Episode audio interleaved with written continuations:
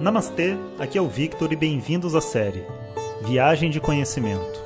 Essa é a nova série de áudios de Vedanta do nosso acharya Jonas Mazet. Na tradição védica, o termo acharya se refere ao professor tradicional de Vedanta que dirige uma instituição de ensino e dedica sua vida ao conhecimento. Jonas Mazet é formado pelo curso de três anos do Swami Dayananda na Índia e hoje dirige seu próprio Instituto de Vedanta no Brasil. O seu propósito com esses áudios é permitir que as pessoas possam saborear o néctar do conhecimento e, quem sabe, despertar para uma nova liberdade. Om Shri Guru Pyo Namaha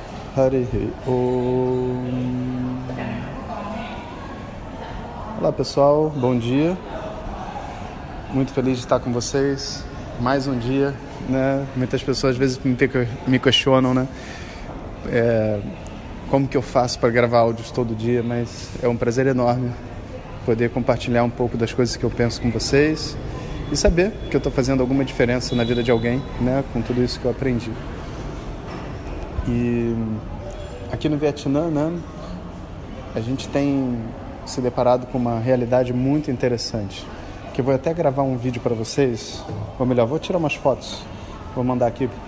Eu não consigo mandar aqui pelo WhatsApp agora, mas um dia eu vou conseguir mandar de novo. Mas eu mando, ponho no Instagram para vocês verem. Tudo que tem aqui é com tanto elemento de arte, sabe? Não só madeira, é, mármore, marfim, tudo que é possível. É, tem um elemento artístico tão grande, sabe? Que é meio que impossível você não se apaixonar pelos locais e pelas coisas, né? E na hora que a gente vê nessa perspectiva, né, a sociedade do ponto de vista desse desenvolvimento artístico, a gente descobre dois pontos, né? Um que o nosso conceito de arte no Ocidente é muito vulgar.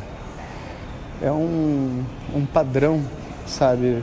Ou uma quebra de padrão, né? um, um conceito de respeitar um padrão ou quebrar um padrão de pensamento ou de expectativa de uma pessoa que está vendo, principalmente com a arte moderna, sabe? E são conceitos muito superficiais. Né? Quando a gente olha uma tradição milenar, a gente vê que dentro de um processo de arte são necessários sete fatores para que a arte esteja completa. E é claro que, enfim, depende da arte, né? Se um filme é uma coisa, um, um quadro é outra, uma escultura é outra, uma música é outra.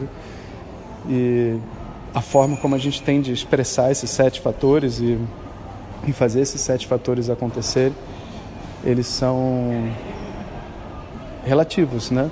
Mas os sete fatores devem estar presentes. Quando você observa esses grandes mestres, né, tipo Michelangelo, você consegue observar na obra deles todos esses fatores. Então, vamos ver quais são esses sete fatores e aí a gente pode é, entender o porquê da preciosidade da arte. Né?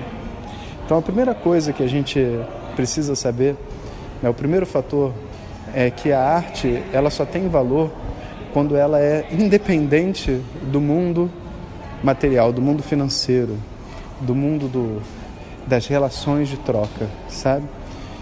É, um artista, para entrar no modo, vamos dizer assim, dessa conexão com, com o divino né, e produzir algo dentro do mundo, ele precisa ter dentro dele a mais, mais pura das intenções, a maior conexão do mundo. E essa conexão ela não se dá quando o que conecta, o que estimula o processo artístico é, por exemplo, a ganância ou essas questões do ego. Você pode até ver de repente né, uma música bonita, com uma voz melodiosa, uma pessoa cantando, mas a hora que você pega uma coisa mais raiz de uma pessoa que simplesmente canta porque está ali naquela sua plenitude de vida, né, lembrando sua infância, mesmo com a voz rasgada, em termos de arte, isso é muito mais belo do que a plasticidade de uma voz melodiosa, né, tentando manter ali o tom para poder fazer os pontos no CD, sabe? Então, esse primeiro aspecto ele é muito importante. Então você vai ver que, por exemplo, aqui no Vietnã, as artes elas não são caras e também não são baratas. Elas são proporcionais, proporcionais a, ao, até a matéria-prima envolvida no, no processo, o trabalho do artista. Mas é mais comum do que incomum de que é, a decisão de ser um artista é como a decisão de ser um monge, sabe? Você meio que tem que compreender que ao escolher uma arte, você não pode, entre aspas, se prostituir no processo, né? Você tem que realmente respeitar os limites de contorno da sua arte. Algumas pessoas, por exemplo, né, mudando completamente do, do da água para o vinho aí na história, mas as pessoas perguntam assim: ah, professor, é, por que, que você não faz esses eventos que os, o pessoal americano faz, não sei o que, lá nos Estados Unidos, eventos gratuitos, eventos desses assim, abertos, de um dia só, né, e, e cobra mil reais para entrar. Imagina se tiver mil pessoas, você ganha um milhão de reais. E depois você chega no final, você dá um, faz um curso grátis, você chega no final do curso, vende um, um curso pago, sabe? E aí Tipo, as pessoas vão te ouvirem, no, vão te ouvir no curso grátis, vão querer entrar para outro curso. Você quer, mas isso não é uma energia bacana, sabe? Vê só, é uma fórmula. E é uma fórmula que pode dar muito dinheiro. Mas não é uma fórmula que vai realmente levar o coração de ninguém. Porque quando a gente faz alguma coisa para ajudar alguém, mesmo que seja simplesmente compartilhar um conhecimento como esse do WhatsApp, não pode ter nenhuma segunda intenção por detrás, sabe? todo mundo sabe que eu dou aula. Quem quiser ter aula comigo vai me procurar. Né? Digita lá o, o, nosso site e encontra. Mas eu não posso estragar o meu momento com os meus alunos, indo para uma cidade, etc., onde as pessoas me encontram, e cobrar uma pessoa por uma coisa que eu poderia fazer gratuitamente, porque eu posso fazer também. Né? Se eu não tivesse condições, também seria outra situação, mas tendo, isso não é correto, você entende? Então, a gente nunca pode deixar a gente ser corrompido dentro desse processo do desenvolvimento da nossa arte. Esse é o primeiro ponto. O segundo ponto é que não existe arte autêntica. E muitas pessoas, ao desenvolver alguma capacidade artística, elas ficam tentando é, reinventar a roda, sabe?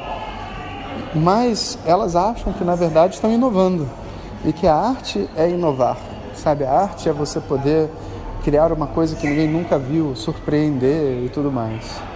Mas o espírito da arte não é a inovação. Por mais que seja um elemento interessante e que possa contribuir, né? Você apresentar uma coisa nova, mas não é a inovação que faz a arte.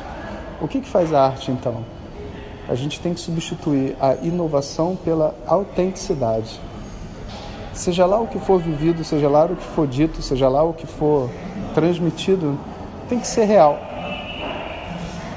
É, então, às vezes você vê algumas coisas que você não espera, né, dentro de, um, de, uma, de uma obra, né?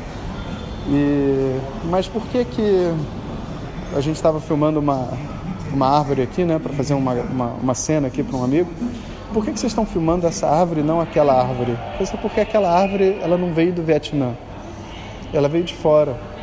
Essa árvore é a típica do Vietnã. Ah, mas ninguém vai saber. Mas esse é o ponto. Mesmo ninguém sabendo, eles têm que receber aquilo que é de melhor. Não é porque a pessoa não sabe que não faz diferença, então eu vou fazer aquilo que aparentemente vai causar mais impacto. A arte não funciona assim. O mergulho na arte é um compromisso com a autenticidade. E ninguém está querendo criar nada novo. A gente está querendo fazer o quê? Apresentar o que existe dentro do universo, organizar os ângulos, a melhor imagem, sabe, a melhor sensação para uma pessoa das sensações que estão disponíveis dentro do mundo. Então, esse elemento autenticidade é muito importante. É...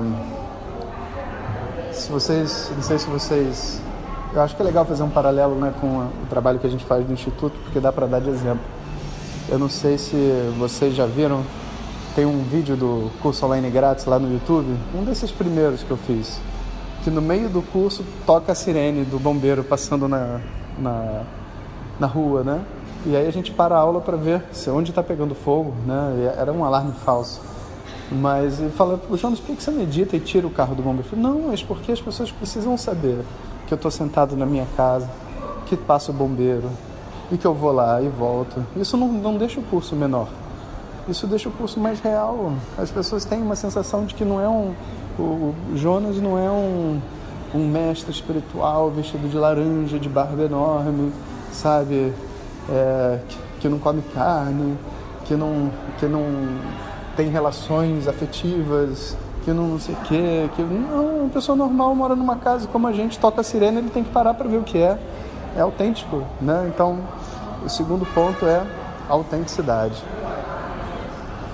O terceiro ponto vem num outro viés, que é, ok, então eu não tô, a minha motivação é nobre, eu mantenho a minha autenticidade e agora eu tento, eu vou ter que transmitir alguma coisa, né? Qual é o elemento a ser transmitido pela arte, né? Então toda arte ela vai ser sempre uma cópia do divino. Esse é o entendimento. Então, se você pegar um mármore e fizer nele um dragão, né, e vou falar, essa aqui é minha obra de arte, um Buda, você está tentando fazer o quê? Mimetizar, né? Com mármore você está mimetizando algo que veio de Deus, sem ser crente, mas é uma realidade, né? É algo que vem do divino para dentro do mundo. Ninguém decide como é um dragão, como é um leão, como é uma pessoa. A gente, na verdade, é, reproduz coisas que já são criadas. Reproduz tons numa música, reproduz melodias, reproduz emoções, reproduz, né, de repente num teatro, reproduz uma atitude.